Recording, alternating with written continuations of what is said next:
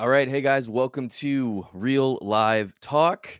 Uh, it's so awesome to just have this opportunity to talk to you today. Thanks so much for being here. And I'm Duke Lamastra. I'm your host. And if you've seen the show before, this is the first time you're seeing me by myself. I normally have a guest with me, uh, but let me just explain. Uh, I had a guest scheduled for today, and at the last minute, there was a um, cancellation. Uh, not so much a cancellation as a reschedule. So um, I'm just gonna. I, I, didn't really have a whole lot of time to find someone else to fill the spot. That's kind of the the challenge to doing these twice a week with guests all the time. My goal here is always to have a guest on and have a just a good conversation, a laid back conversation with leaders in the body of Christ.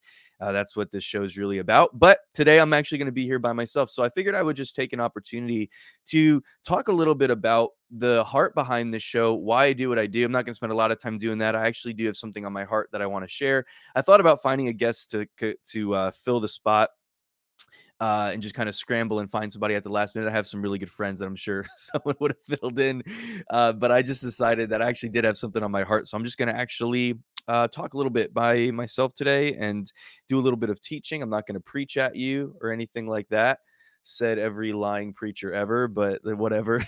I um but but I thought I would take a few minutes at the beginning here just to kind of talk a little bit. I'm about two and a half months in to this new show, so you know, still still a, a pretty new show here. Do this twice a week, um, but uh, because I've always have a guest and I always kind of jump right into the interview, I haven't really ever taken a minute to explain why I started this thing in the first place. So I thought that would be a good opportunity to do that now.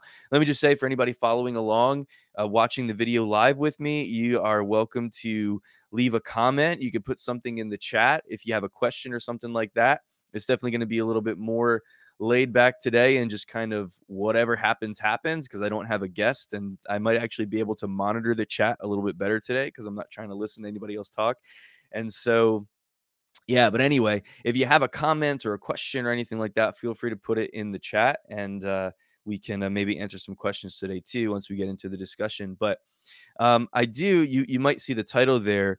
I actually want to talk about what I want to get into a little bit is talking about familiarity with God, what happens when we when we become overly familiar with God and how we could actually avoid that or if we find ourselves in that place where there's too much familiarity and, and i'll explain why that's a negative thing in just a minute um, but if we find ourselves in that place where we're not putting enough value maybe on our relationship with god and uh, i'm going to show how this relates even to our relationships with other people as well uh, but some things that we can do, some things we can keep in mind and be conscious of, and things that we can be intentional about to avoid that, to make sure that we never lose just the childlike wonder and awe that's so necessary in our relationship with God.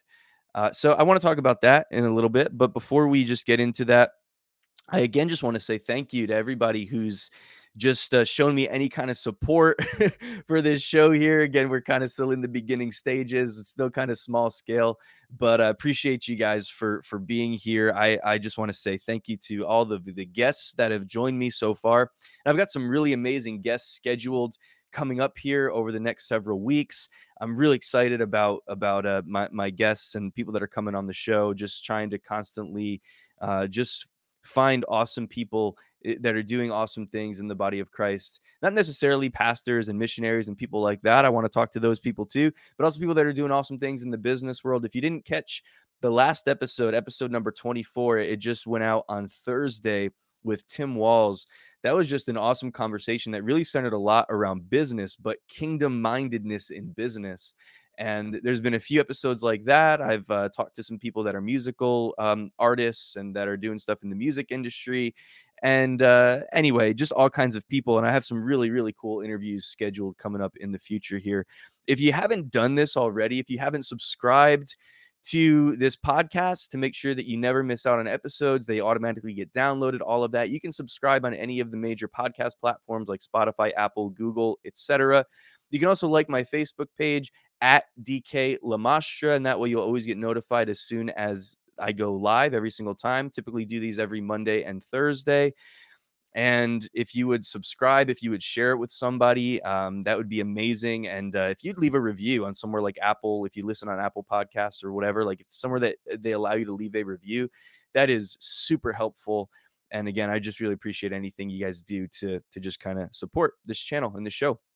It's awesome. You guys are amazing. So yeah, well, I wanted to just tell you really quick about why I do this, why I started doing this in the first place. I started podcasting about two years ago. I have another show um, called the Simple Power Podcast that I started in 2019. The idea for that podcast was sparked by a book that I wrote called Simple Power Learning to Draw from the Supernatural Resources of Heaven. This is not a plug for my book or anything like that, but that's what that podcast was birthed out of. It was this desire to just kind of teach things and impart things to just help God's people recognize how simple it is and natural it is to experience God's presence and power, to experience even a supernatural lifestyle in daily living as part of the normal Christian life, because I believe with all of my heart that that's what Jesus came to model and demonstrate for us. And so there's uh, i started to really develop a lot of passion especially over the past couple of years in my life to teach people those kinds of principles, things to help you grow in the area of experiencing God's presence and power. And so I started putting out a lot of content about that.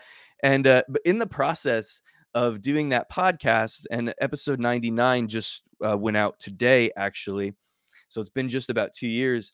I was able to do a handful of interviews. I got some people on and had some cool conversations. And I realized how much I really enjoy the interview format. I really enjoy sitting down with somebody. But here's what I really discovered is that I really enjoy long form interviews. You know, and on that podcast, I always felt like I was a little bit limited. I still, I still love that that podcast, and I'd recommend you checking it out for sort of shorter nuggets of truth, 15, 20 minutes or so. But I always felt like I was limited. Like I had a, you know, I was trying to keep them short, and I was trying to keep the the content in a in a really particular vein, you know, related to God's presence and power. And so I discovered there were like interviews that I wanted to have and conversations I wanted to have that I couldn't really do on that uh, platform because it just wasn't the right context and context, and I didn't want to go too far outside of that. So anyway, that's what this show is all about. This is really just laid back conversations with leaders in the body of Christ. So we talk a lot about Jesus. We talk a lot about stuff that really is Im- important to me. We get into stuff that's just sort of if you know me, you know the kind of stuff that I really love to teach about that I'm passionate about. I talk a lot about hearing God's voice and being led by the Spirit and uh, just growing and and worship and stuff like that. And so a lot of that stuff just naturally comes out because of the a lot of the people that I'm talking to. But uh, we've also talked about we talk about business and entrepreneurship we talk about fitness and health and and different things like that. And so this is really just sort of a stream of consciousness kind of a thing. They're very unscripted. I very rarely even talk to the person before we sit down to have this conversation. We do these conversations live and i do them live for a couple of reasons but uh, the main reason that i do them live is because i really like the honesty of it and by the way i don't do any editing or anything like that. I mean, if if the audio, I've had a couple little audio glitches where the the guest was super quiet and I was louder, and you know, just kind of figuring things out as we go here, where I've had to make some adjustments like that. But I'm not editing in terms. I'm not cutting any content. I'm not making it sound like I said something I didn't say. If I say something stupid or when I say stupid things, like I just leave them in there uh, because I just really like the the honesty of that and um, as this show grows, and I believe that it will, I want people to be able to trust that the content that's being produced is not not doctored or altered or anything like that. So if I have a guest on that thinks differently than I do and says something differently than I than I expected them to say or something like that, I'm not doctoring that to try to change what they said uh, to try to fit my theology or something like that. So there may be some times here in the future where we've got to wade through some of those things together and I just think it's going to be cool. But um, anyway, I just really like the honesty of that. I also love the fact that I don't have to do a whole lot of post production kind of stuff because that gets really, really tedious. And doing these twice a week, and I do in the future plan to expand to three times a week after I really get the get the feel for it. Um, the the scheduling is the most difficult thing. is is constantly being scheduled out in advance, and then of course we have things like what happened today where uh, unfortunately my guest uh, had to reschedule.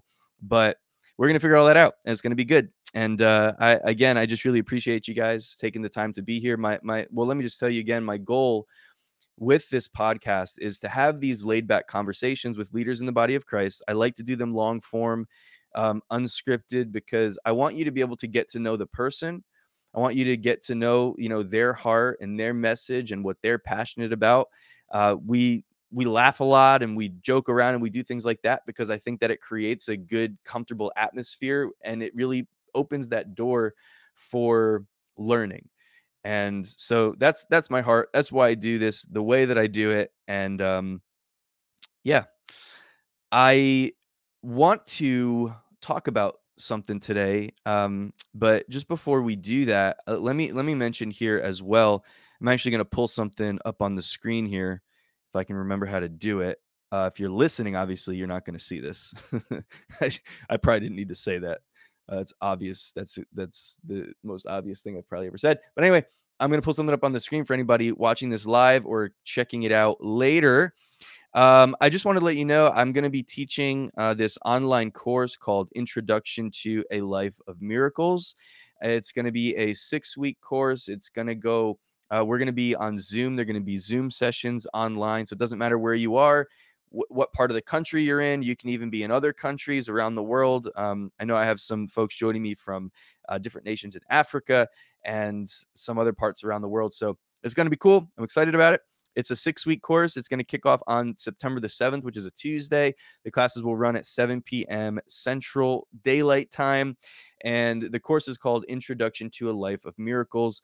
And my goal here is to really just teach some simple, practical things that are going to help you to grow and experience God's presence and power in your life. And it's really a crash course on living a supernatural lifestyle. And let me just say, I'm going to get into some stuff on identity, some stuff about changing the way that we think so that we can actually think the way that God thinks, and actually getting down really deep into the root of some of our, our thought processes and how we can actually uh, change our belief system. So when we recognize that we have beliefs that are actually governing our life and that are holding us back from experiencing the fullness of what God has for us, then uh, we've got to be able to change those things. So I'm going to talk about some really practical ways to do that and to really adjust our thinking and our mindset so that we can think from a kingdom minded perspective.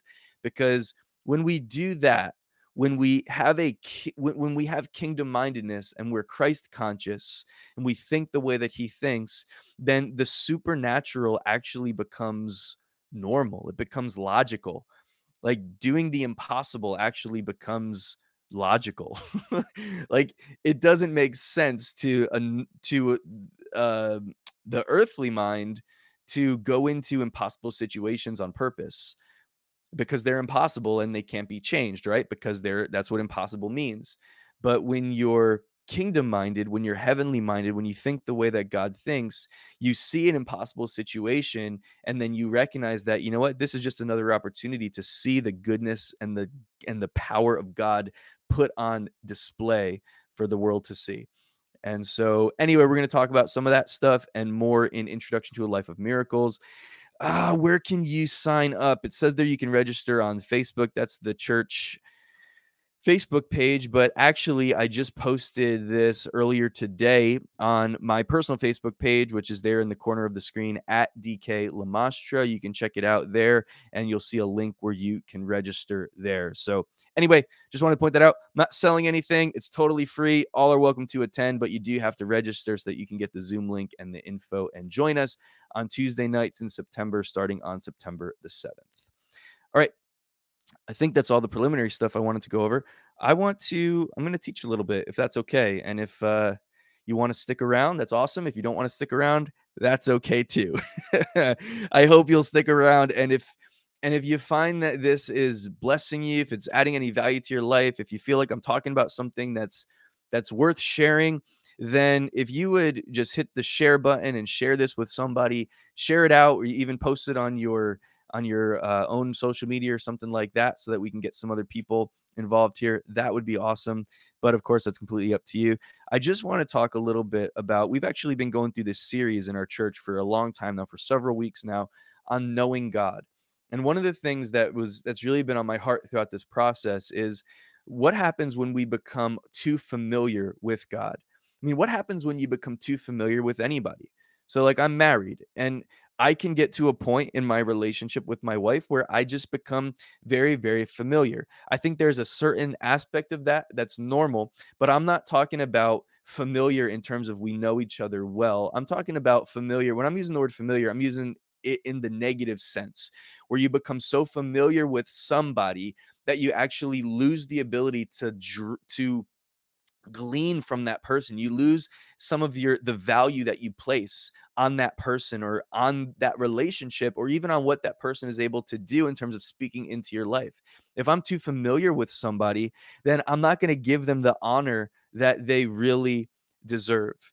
You know paul says something he says not to know any man according to the flesh but to know people to know our brothers and sisters in christ according to the spirit I think that that is so important because if I just know you based on the flesh, then I'm going to pay attention. I'm going to focus on all of your flaws. I'm going to focus on all the things that I disagree with about you. Or I'm going to focus on all of the things that I love about you, that I agree with about you. And then what happens is if I'm only relating to people according to the flesh, then what I'm going to automatically do is I'm going to be drawn to people that think like I think, that look the way that I look, even that have the same kinds of values and have the same kinds of just different things like this. And so, what I'm going to do is I'm going to be drawn to those people, and I'm going to, on a subconscious level, I'm going to show them more honor than I would show to somebody else who has a difference of opinion. And that is happening today, amplified by 80 billion times. Like it's so difficult today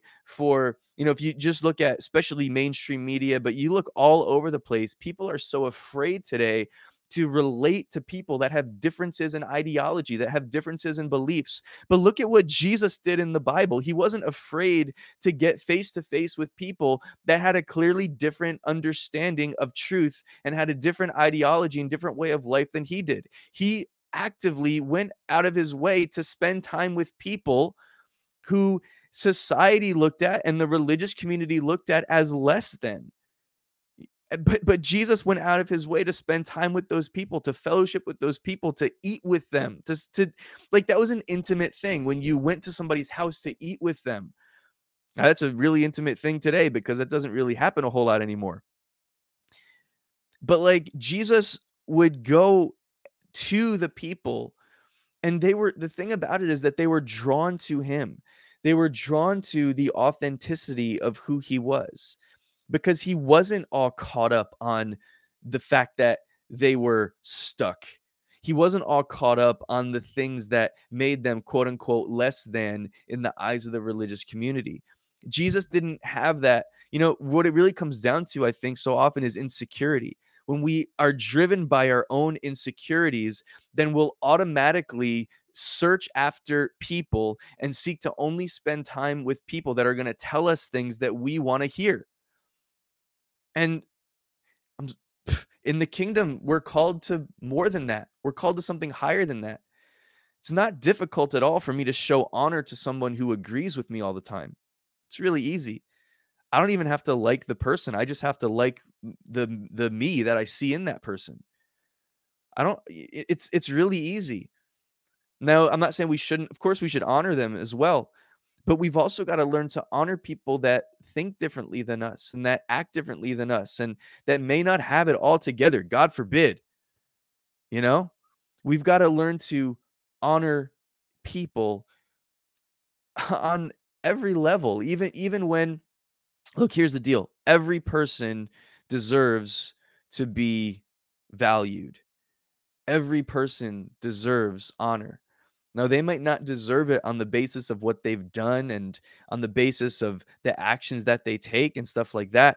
But as an image bearer of God, as one created in the image of God, then yeah, we're required to show and demonstrate honor and respect. Not even, not, again, not even because of them, but because of who we are, because of who we are as children of the Most High God. And so I think I went off on a little bit of a tangent there, but when we become overly familiar with people in our lives, we lose the ability to learn from them. We lose the ability to receive from them. And we really lose the ability to bless them and to honor them in the right way. And we can give lip service, but our heart might not be in it. Let me give you an example. Like, so I've been married for 13 years, my wife and I, we know each other really well, and we spend a lot of time together, and we still love spending time together. But we can get to a point in our lives, and it happens sometimes when we get really, really, really busy. Like for anybody who works in a church setting, in a ministry setting, you know, you know, you probably have lulls, highs and lulls, you have ups and downs, you have times where you're really, really busy. And so we can have seasons where there's a lot going on or it's crunch time for a big event or something like that and we've got 3 weeks or 4 weeks where it's just like going all the time. There's not a whole lot of time for for rest and stopping and smelling the roses and stuff like that and so we uh like I've, I've found with myself that i can really get into this mindset where my relationship with my wife even becomes more it becomes more transactional than personal becomes more about the stuff that we've got to get done and the stuff that we need from each other and the stuff that you know did you remember to do this? Did you do this? and just you know taking care of the kids and all the stuff that we do and we can actually push the importance of the intimacy of, of relationship and just knowing each other and enjoying each other we can push that to the side or put it on the back burner for a time until we get through the stuff that in that moment we think is more important. How often do we do that with god I mean, thinking that the stuff that we're doing for God is what matters the most. The stuff that we're doing for God, in terms of whether it's ministry, whether it's business, whatever it is that you're doing, but the things that we're doing for God, so often we push those things to the forefront and we think that those things are more important. And the truth is that they are not. the truth is that nothing is more important than continuing to, to cultivate your relationship with God, continuing to grow with Him, because that's where everything comes from. That place of intimacy, that secret place of knowing God, that's where the power and the strength for ministry, for longevity in ministry, for fruitfulness in ministry, or, or and and uh, not not just ministry but business and just life in general as well for our relationship it's where that stuff comes from right and so when we when we become too familiar with god to the point that we forget how amazing he is and how awesome he is. And we forget about actually growing in our relationship and our knowledge of him every single day. And we just sort of begin to rely on the stuff that we've known, the stuff that we've have experienced, the stuff that other people have told us, the religious things that we do. And I, I use that term loosely, but the things that we do in terms of our routine, we can get really caught up on those kinds of things and really begin to miss out on the life giving nature, the life giving power of walking in closeness and intimacy with God. Uh, I should just mention this something that I that I teach a lot that I really believe is that we are always close to God. We're never far from him because he lives within us. Like you can't get any closer than that. But it's one thing to just be living in that reality that he's within me, that you know I'm in Christ and Christ is in me and all of that. It's, it's one thing for that to you know that's always there. That that's always existent, but it's another thing for me to live consciously aware of his presence that I carry with me everywhere that I go. And so I can really start to, uh, you know, I think some of the symptoms of overfamiliarity with God are when we start to get fearful all the time, when we start to live in anxiety, when worry begins to take over. And even really any kind of negative emotion like that, when we when we're constantly getting frustrated, when we're constantly getting angry with people, when we're constantly feeling defeated.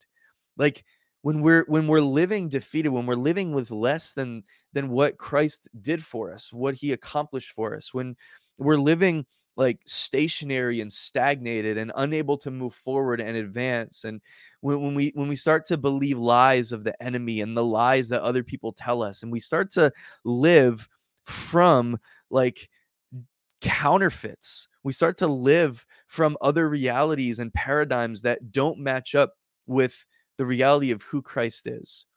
when we start to do those things, that's a symptom that might it might be an indicator that you've just gotten to a place in your relationship with God where you're just over overly familiar with him like oh yeah God's God's always there. I can always go to him when I need him. You know maybe there's this attitude even that's like oh yeah I already know that. You don't have to tell me that I already know that. You don't have to teach me that. I don't need to listen to that. I already know. I already know. I already know. Like okay yeah you know like you know it as knowledge but here's the thing um knowledge puffs up but love edifies. Knowledge puffs up. In other words, knowledge gives you the appearance that there's more there than what's really there.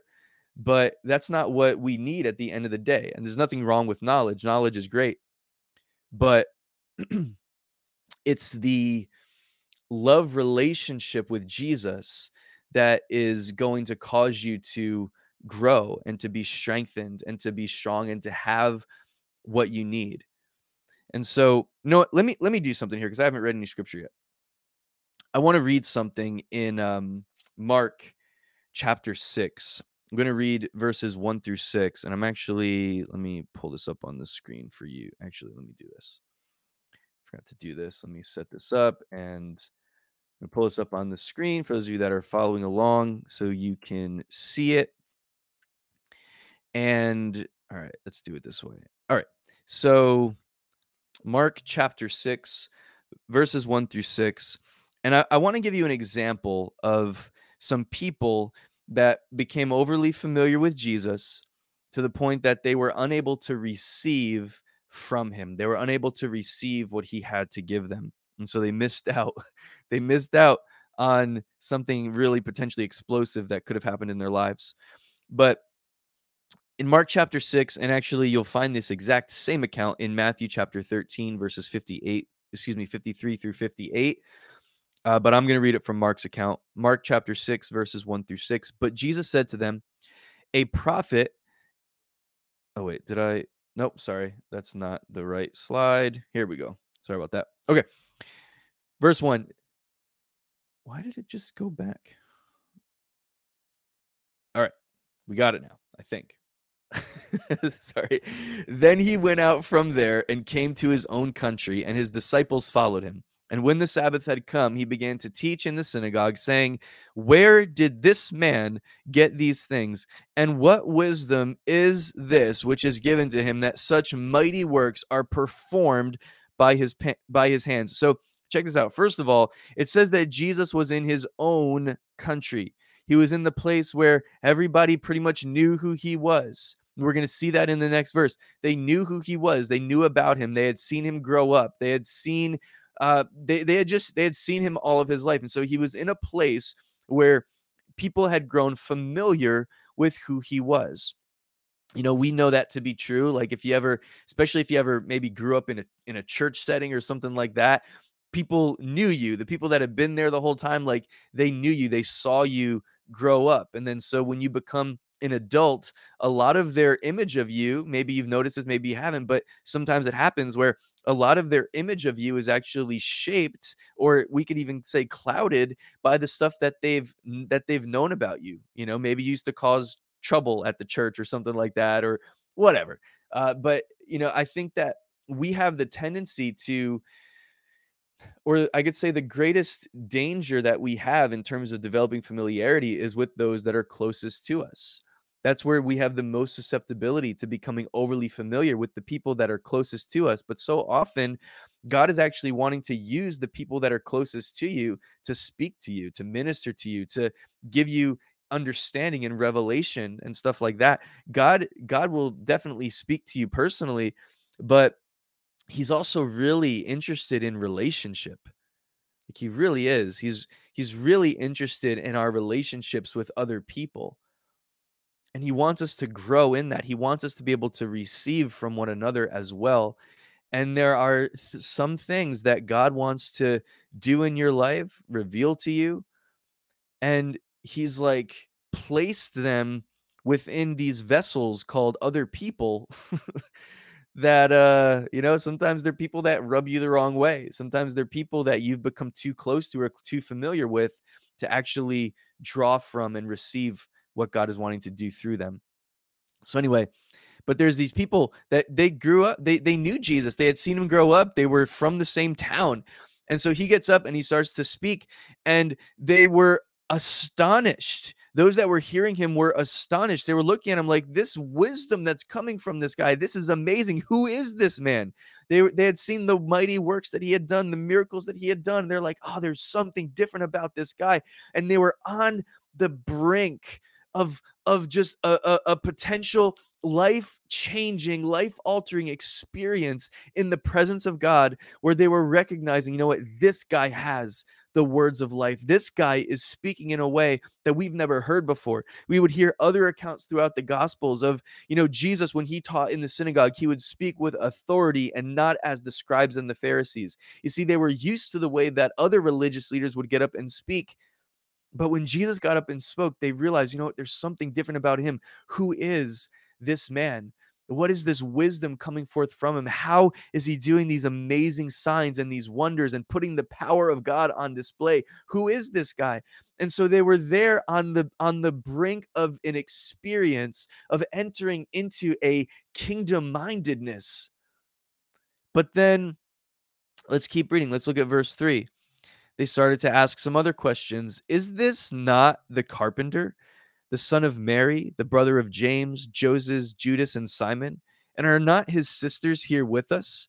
So they were offended at him. So they're in this place where they're seeing how uh, am- amazing he is, the authority that he's speaking with, the words of wisdom and life that are coming from his mouth as he's opening up the scriptures to them.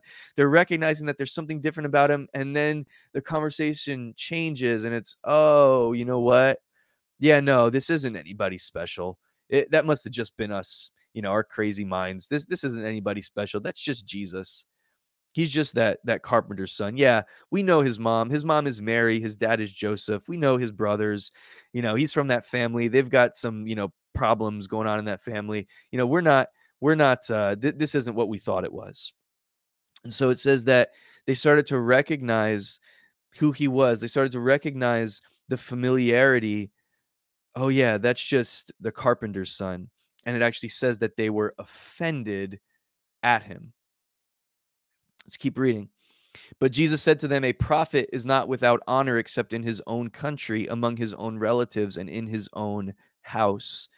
Now he could do no mighty work there, except that he laid uh I lost my place, except that he laid his hands on a few sick people and healed them, and he marveled because of their unbelief. Then he went about the villages in a circuit teaching.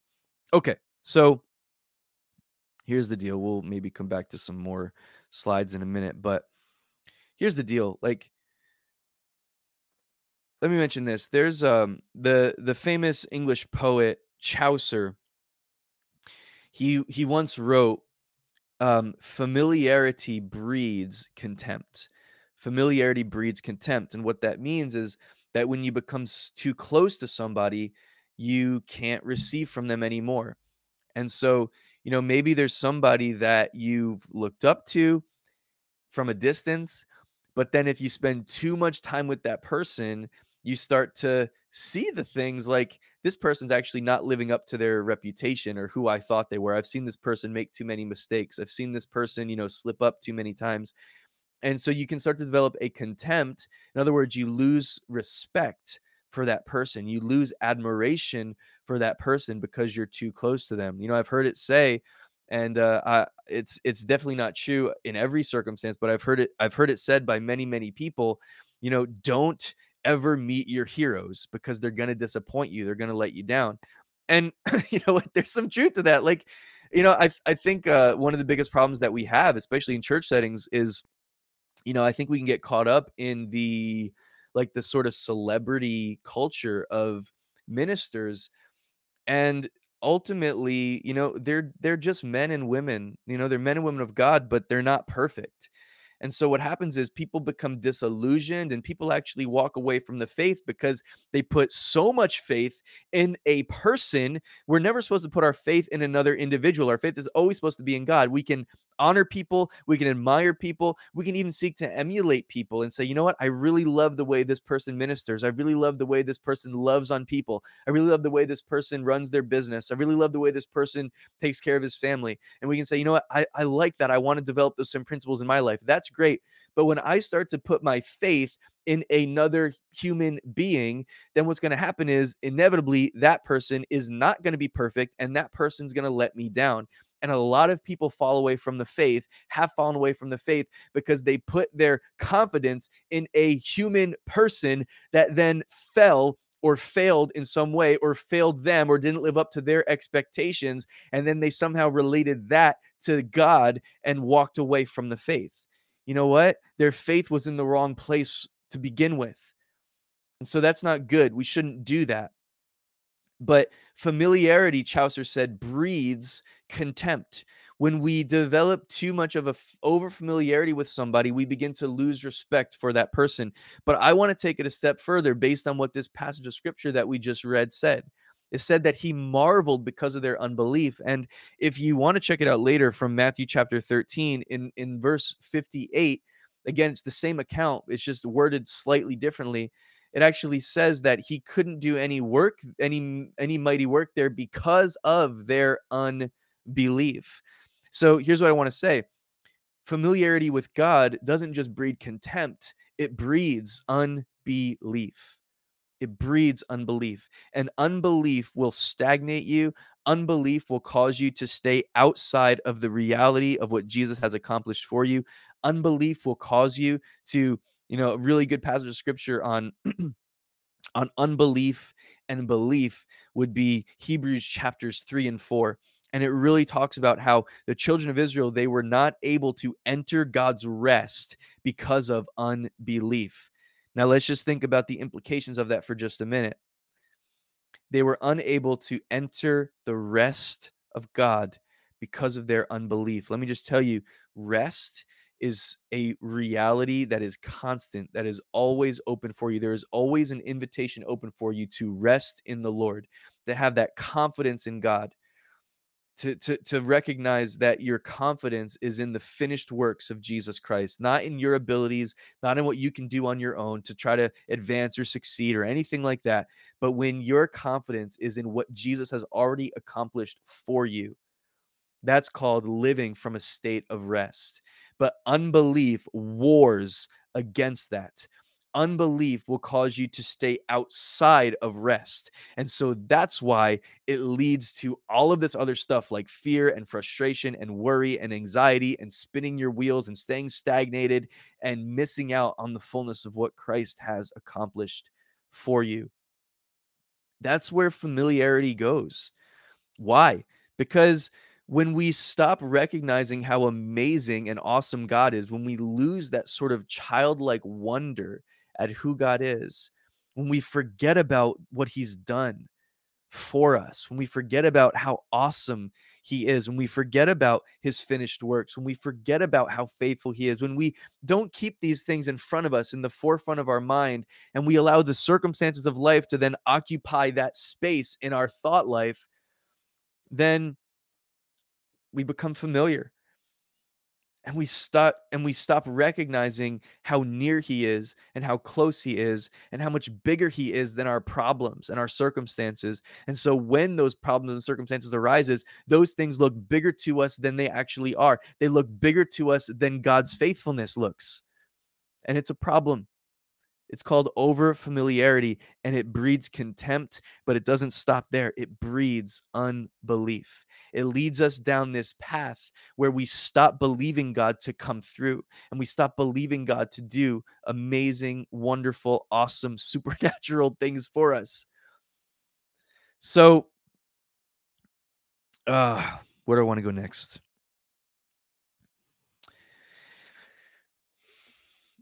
One of the things that I think, you know, probably in the church we or in the body of Christ we talk about a lot, but I, I don't think we actually really pay attention to what it actually means. Are like there's places in the Bible that say some really incredible things.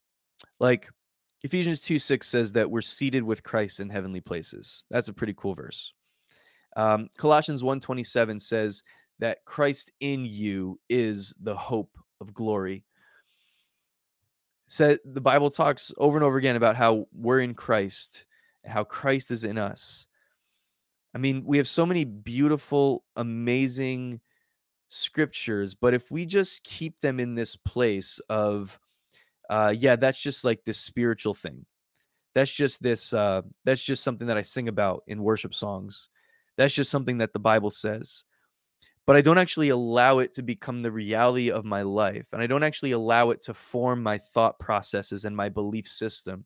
If I don't allow it to get to that point where it's rooted and grounded within me and becomes part of my belief system that actually governs the way that I live life and the way that I make decisions and the way that I pray and the way that I worship and the way that I interact with other people and the way that I go after the plan and the calling of God for my life and you know the way that I uh, treat other people and the way that I behave, like if I don't allow it to actually impact my life, then it just remains this sort of spiritual truth that doesn't really, at the end of the day, have any effect on me other than it gives me some cool fodder. You know, it gives me some cool words when I'm singing worship songs.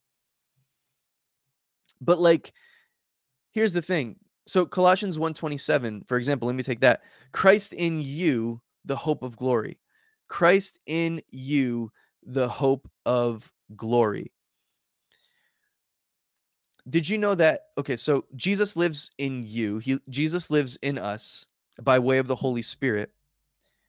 And again we can look at that as something and say yeah you know what? That's like so much bigger than like that's so so far above my ability to comprehend that i could just not even think about it forget about it not not allow it to actually impact my life. I think we do that with a lot of biblical truth. I think we do that with a lot of familiar passages of scripture you know, I know for me that there's certain passages of scripture that I've been reading my entire life that I've had memorized since I was a kid mm-hmm. and like I I don't allow them to impact me because they're so close because they're so familiar. You know, it wasn't until recently like I I started becoming intentional about going back to certain passages of scripture that I memorized when I, I started memorizing scripture when I was 5 years old because I went to a Christian school. So I uh like Psalm 1 was the first passage of scripture that I ever memorized. All six verses, I memorized it and it never impacted my life on any level until within the past few years because I actually made I, I became intentional about, you know what, I want to study this and I want to get to the bottom of it. I had to fight. Let me just tell you, I had to fight against familiarity with that passage of scripture. And now it's one of my favorites. It's one of my favorite passages to teach out of and it's really impacted my life and there's so much truth there in life that I've that I've gotten out of it but I knew those verses for like 25 years by heart by memory I never forgot them I knew them for 25 years before I actually knew what they meant because they were so close to me that I never even thought about taking the time to get into them and understand God what are you actually saying to me through this and when a truth is so close to us that we can't really see it for what it is, or that we don't allow God to actually speak to us through it,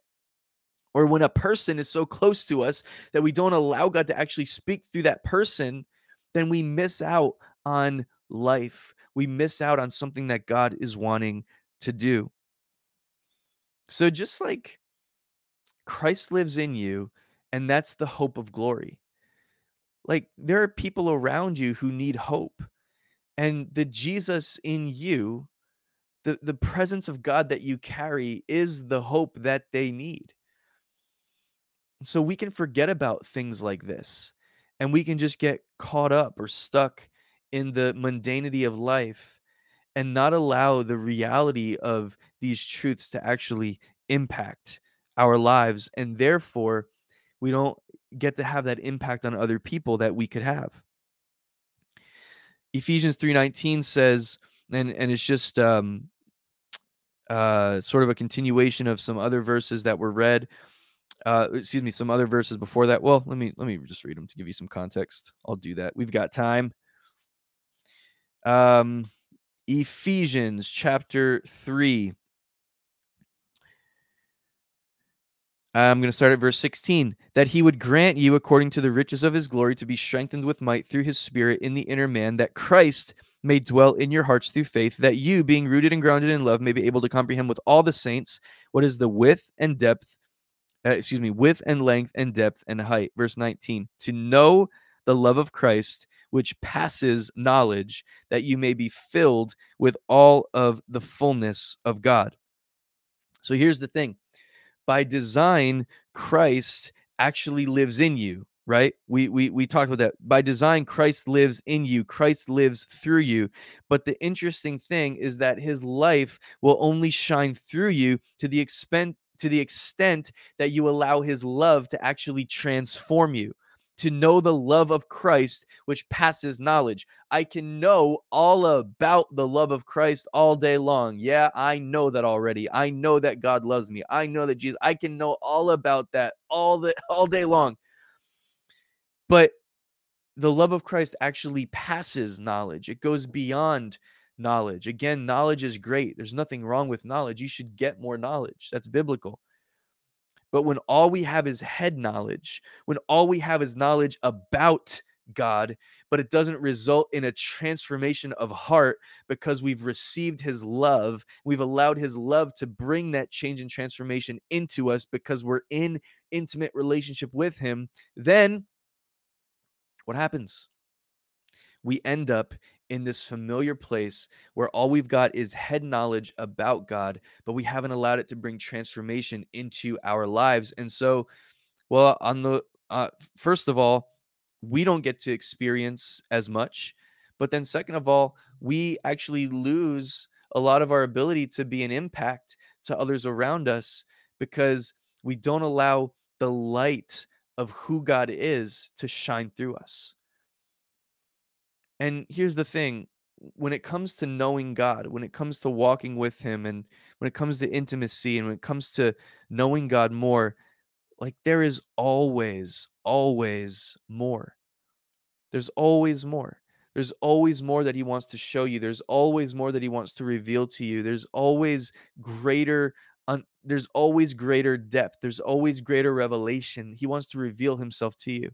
And um, let me uh let me read one more verse to you here or, or a couple of verses in second corinthians chapter 4 um let's see. I think i have this one actually so i can pull this one up on the screen as well. Second corinthians chapter 4 verses 6 and 7 it says for it is the god who commanded light to shine out of darkness who has shone in our hearts to give the light of the knowledge of the glory of God in the face of Jesus Christ. And it keeps going, but we have this treasure in earthen vessels that the excellence of the power may be of God and not of us. So, look, it is the God who commanded light to shine out of darkness. When did that happen? What happened in Genesis chapter 1? God said, Let there be light, and light was. God created this world that we see. God created everything in it. He put the stars in the sky. He created the animals. He created the vegetation. He separated the water from the earth and he separated the light from the darkness. And he did all these amazing things. The really cool thing is that God didn't create, I think it was like on the fourth day when he actually created the sun, but he spoke light into existence from the very beginning. like it was the first thing he did. God said, Let there be light, and light was. The actual literal translation is light be, and light already was. And so, um, but it wasn't until later on that he actually created the sun and the actual things that give us light nowadays. So figure that one out. God's God's awesome. God's God's beyond all that. God's beyond time. God's beyond all of the stuff that we see it reflects his beauty, it reflects his glory, it points to how awesome and creative and wonderful and powerful he is, but he's above all of it. And so that same God who commanded light to shine out of darkness all the way back at the beginning, it says here that he has shone in our hearts to give the light of the knowledge of the glory of God in the face of Christ. And when we talk about the light of the knowledge of the glory of God, we're really talking there about revelation. Light is has the illumination of God's word, of God's presence, of, of who God is. The Holy Spirit is always desiring to bring us deeper into our understanding of who Jesus is. He's always pointing us to Jesus. And let me tell you, there is always more. Let me tell you, like, even in your relationships with people, there's always more if uh, let me talk to people that are married for just a second. You know, if you're if you're in your relationship with your spouse and you're feeling like it's stale, like it's old, like it's stagnated, I don't want to say um I don't want to say shame on you because I don't believe in that. I believe in shame off of you because I don't think that shame is uh I don't God doesn't want us to live in shame for anything. But like if you're at the point in your marriage because i know that a lot of people get there like at the beginning everything was beautiful and it was wonderful and you were writing notes to each other and you were singing each other's praises and you were saying such beautiful things to one another and expressing your love so much and just pursuing and going out of your way and doing these amazing things and then you get like some years in and life takes over and you maybe you have children and you have jobs and you have busyness and you have relatives and in-laws and you have all kinds of things. Maybe you have problems. Maybe there's financial issues. Maybe there's health issues. Maybe there's whatever. There's all these problems that happen and life just kind of takes over and comes to the forefront to the point that familiarity develops between you and that person and now you no longer do those things that you used to do. Saying the things that you used to say you know, going out of your way to demonstrate your love and affection for that person like you used to. And here's the thing like, people will say things like, well, yeah, you know, I don't do those things anymore because I don't feel them anymore. You know, I don't do those things anymore. I don't say the things that I used to say. I don't build my spouse up the way that I used to. And I don't do the letter writing, all that stuff anymore because I just don't feel it anymore. And I always say the same thing. You know what? I think that you got it completely backwards. I think that you don't feel those things anymore, that you that you don't have that passion anymore because you stopped doing the things. Because you stopped saying the words, because you stopped affirming and building up your spouse. Because that person that you chose to spend your life with, you you you somehow distance yourself in your heart and and and again not probably completely unintentionally but you stopped saying the things, you stopped building that person up. You stopped doing the things. And so now you don't feel like it. You don't feel like that's the reality anymore. But look, let me just in, let me just tell you, if you would just start to pursue your spouse again like you used to, if you would start to speak life over that relationship like you used to and build up and affirm that person like you like you used to, I'm just saying that something might shift, something might change, something might take over. The words that you speak are so much more powerful than you realize. But I think that we we forget about so many things that we get to a point of familiarity with so many people and things in our lives and our relationship with God and scripture and all kinds of all kinds of things. We get to a point in our lives where we stop speaking the way that we used to. We stop confessing the way that we used to. We stop declaring the, the way that we used to. We stop going out of our way and pursuing the way that we used to. And so we end up in this place of familiarity where our heart just isn't in it anymore. And you know what?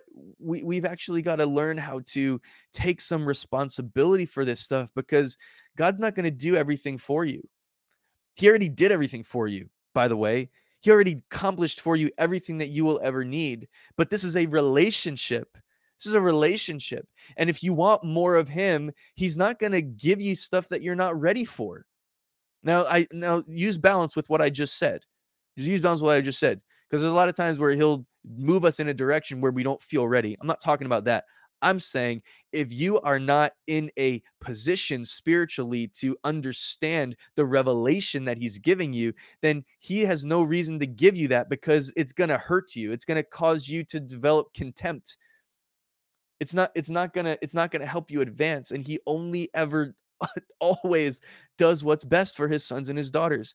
But this same God who created the universe, who created everything that we see, that same God lives inside of us. That same God, the all powerful one who's seated on his throne in absolute power and authority and victory, He's already done everything for us because he loved us that much. That same God is now shining in our hearts the revelation knowledge of Jesus Christ because he's always desiring to bring us into a deeper place of understanding, of revelation, of life and growth because he loves us that much and because he always has something that's better for us.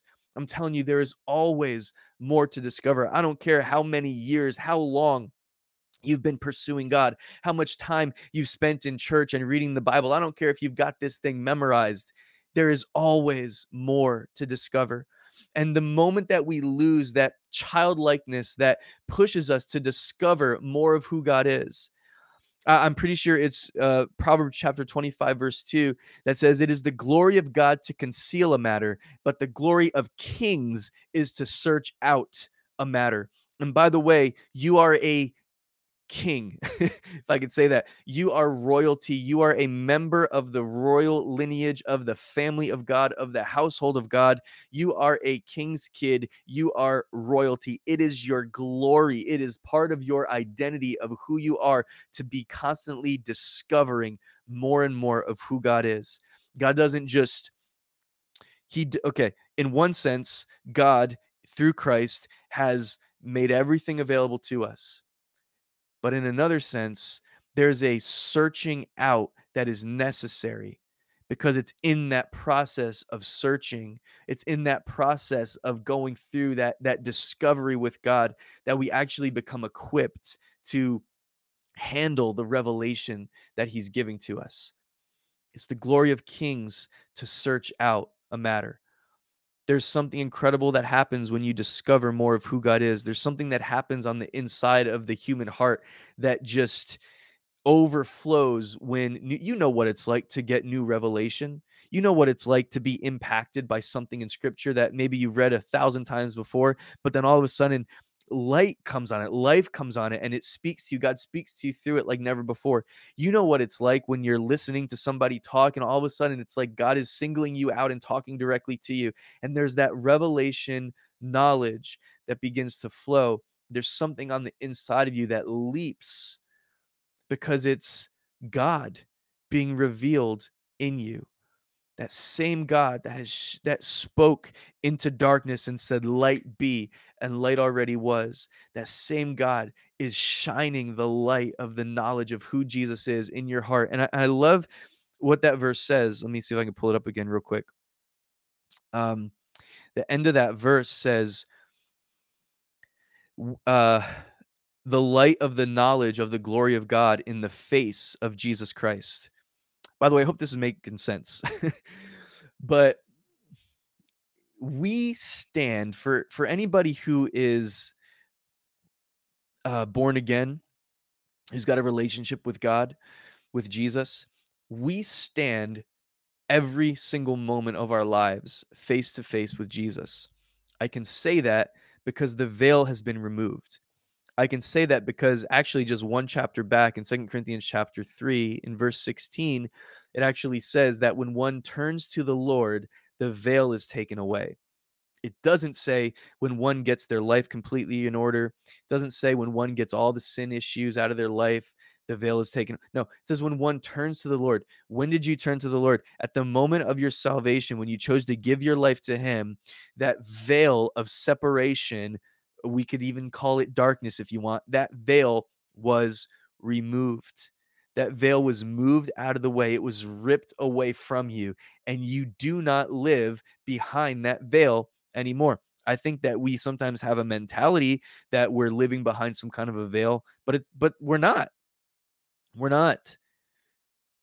You stand face to face with your King of Kings and Lord of Lords. You stand face to face with Jesus.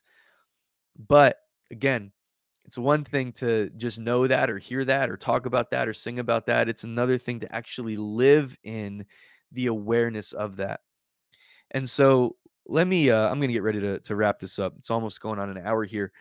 I um something that has been so helpful to me in my life has really just been learning to become intentional and just becoming aware of God's presence. And so like I might be going through my day, and let me just, for an example, let's let's just say, uh, you know, I might be dealing with something that's difficult. I, I might uh, have something, or maybe I'm just real busy, or something's going on in my mind, and I'm frustrated, or whatever it might be.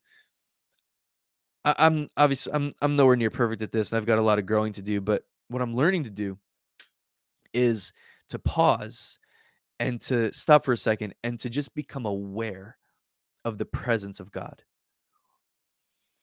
because again, he lives inside of you. He's as close, like he's closer than you realize he is. You don't have to do any kind of spiritual dance to get God to be close to you. You don't have to say the right words to get God to be close to you. He's there. And so it's living in the confidence that He is there, that He's with you, that He loves you, that He accepts you, that even if you just sinned and just messed up, He still accepts you and He's still there. He doesn't leave just because you screwed up. All right. He's with you, He's in you, He's close to you. And so just learning to become aware and take a moment and pause and just to say, All right, Lord, I just, I recognize your presence. I thank you that you're with me. And what I do is I like to actually just have a uh I could I don't know if I call it picturing, so I don't actually try to picture what it looks like, but I just think about the face of God. You know, the Bible talks about, especially throughout the Old Testament, it talks a lot about it talks about even that verse we just read, the face of Jesus Christ. But in the Old Testament, it talks about how the face of God, the light of God's face, the favor of God's face, the light of his countenance shining down on us. So I become aware of I, I just make a conscious decision in my mind to become aware. You know what, God, I just I just recognize that your face is shining on me right now. That you're looking on me with delight. You're looking on me in satisfaction. Even if I just messed up, if I just screwed up, God, I thank you that you're looking on me with delight because you delight in me. Like it's reality. And so the interesting thing is that in both the Old and New Testament, the word presence is actually the word face. The face of God is the presence of God. And so just becoming aware of his presence, however that works for you. I'm just telling you the way that it's worked for me. I just I just become aware, God, I thank you that your face is shining down on me. I thank you that you're looking on me and that you're delighted in who I am. You're excited about who I am you know just becoming aware like he's not distant from you he's not separated from you he doesn't leave you because you messed up nothing separates you from god not even your sin.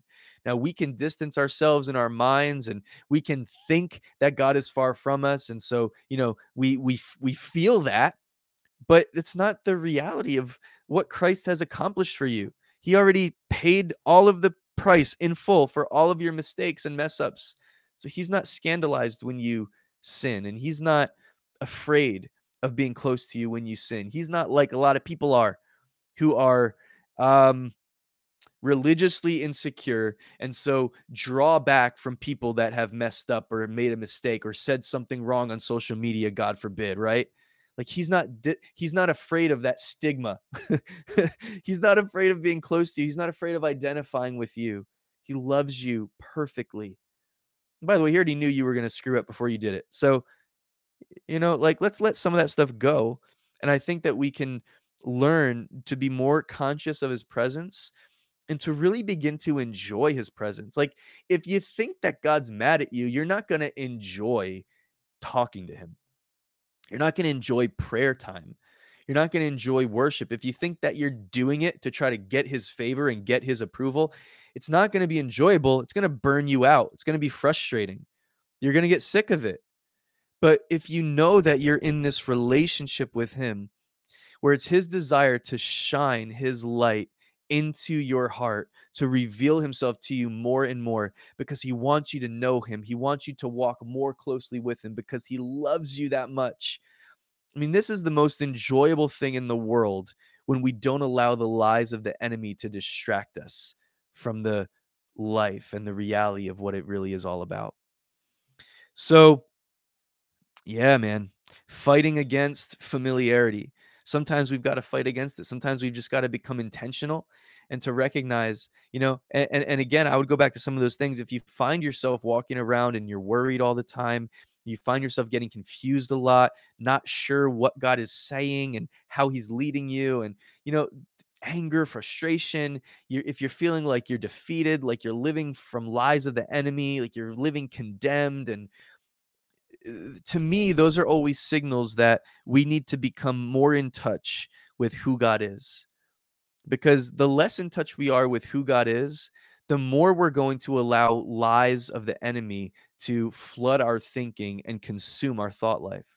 So, yeah, I just want to encourage you if you find yourself dealing with any of that, make it a conscious decision, become intentional about fighting against that familiarity and saying, you know what, God, maybe I've I've allowed you, or maybe I've moved you into this place in my heart where you're just the one that I go to when I have a problem, or you're just the one that I go to on Sunday morning, or you're just the one that I go to for those five minutes before I go to bed at night, or you're just the one that I go to for whatever. You know, if you've put God into or attempted to put God into a box in your life and compartmentalize him into a specific area of your life, like just uh, he wants to be involved in every part of of your life and who you are, the intricacies of your life because it matters to him. And so, really just wanted to encourage you and maybe even challenge you. Um, we can really miss out on what God is wanting to do in us and through us when we put him in that place of familiarity. God doesn't fit in any kind of box you'll ever try to put him in. He's so much bigger, he's so much better than you could possibly imagine. That same God that created the universe is the same God that lives in you. And that same God is the God that is shining the light of the knowledge of Christ in your heart so that you can come face to face with the reality of the knowledge of who God is because he's always got more for you. Thank you guys so much for um, being here. Whether you watched live, whether you are checking this out on one of the podcast platforms and just catching the audio or whatever, really, really appreciate it. All of these episodes are available on Spotify, Apple, Google, most of the major podcast platforms out there. You can also uh, check these out. They go live on LinkedIn, they go live on YouTube, they go live on uh, my Facebook page. If you haven't done so already, go to my Facebook page at DK Lamastra and just give it a like. And that way, you'll just automatically get notified every time that I go live, typically Mondays and Thursdays, but the time of days fluctuates a little bit because I'm meeting with people in different parts of the country and or excuse me, different different parts of the world and so it's a little bit tricky to set a uh, specific time every week, but anyway, really appreciate you for checking this out and being here. I do just want to remind you again that if you're interested in registering for my um, uh, the online course that I'm going to be offering, Introduction to a Life of Miracles.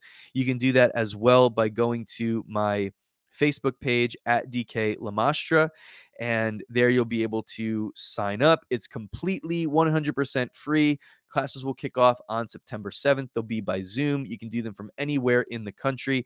This is just me wanting to just share some of the stuff that I've been teaching, um, especially over the past few, well, really past several years of my life, things that I've been teaching about, uh, just about learning how to experience God's presence and power in your personal life and making the supernatural a normal part of everyday life because I believe with all of my heart that that is what God has for us. So, yeah, register on my Facebook page at DK Lamastra. Fill out the simple registration form and you'll get an email and uh, you'll get you'll you'll uh, you'll you'll you'll see what happens you'll understand you'll get an email that tells you what to expect and stuff like that and then i'll also email you as we get closer to the class and tell you what you need to do but i think it's going to be an awesome time and again it's completely free so check it out Thank you guys so much. If this episode blessed you, added any kind of value into your life, make sure you come back next time. I've got an awesome, awesome interview lined up on Thursday afternoon at 1 p.m. Central Time, 2 p.m. Eastern Time. Uh, you're not going to want to miss that one. It'll be live on all of these platforms as well and uploaded later on to the podcast platforms. Really appreciate you guys. Have an awesome day. If this episode blessed you, make sure you subscribe, share, and leave a review. And uh, see you next time. Thanks.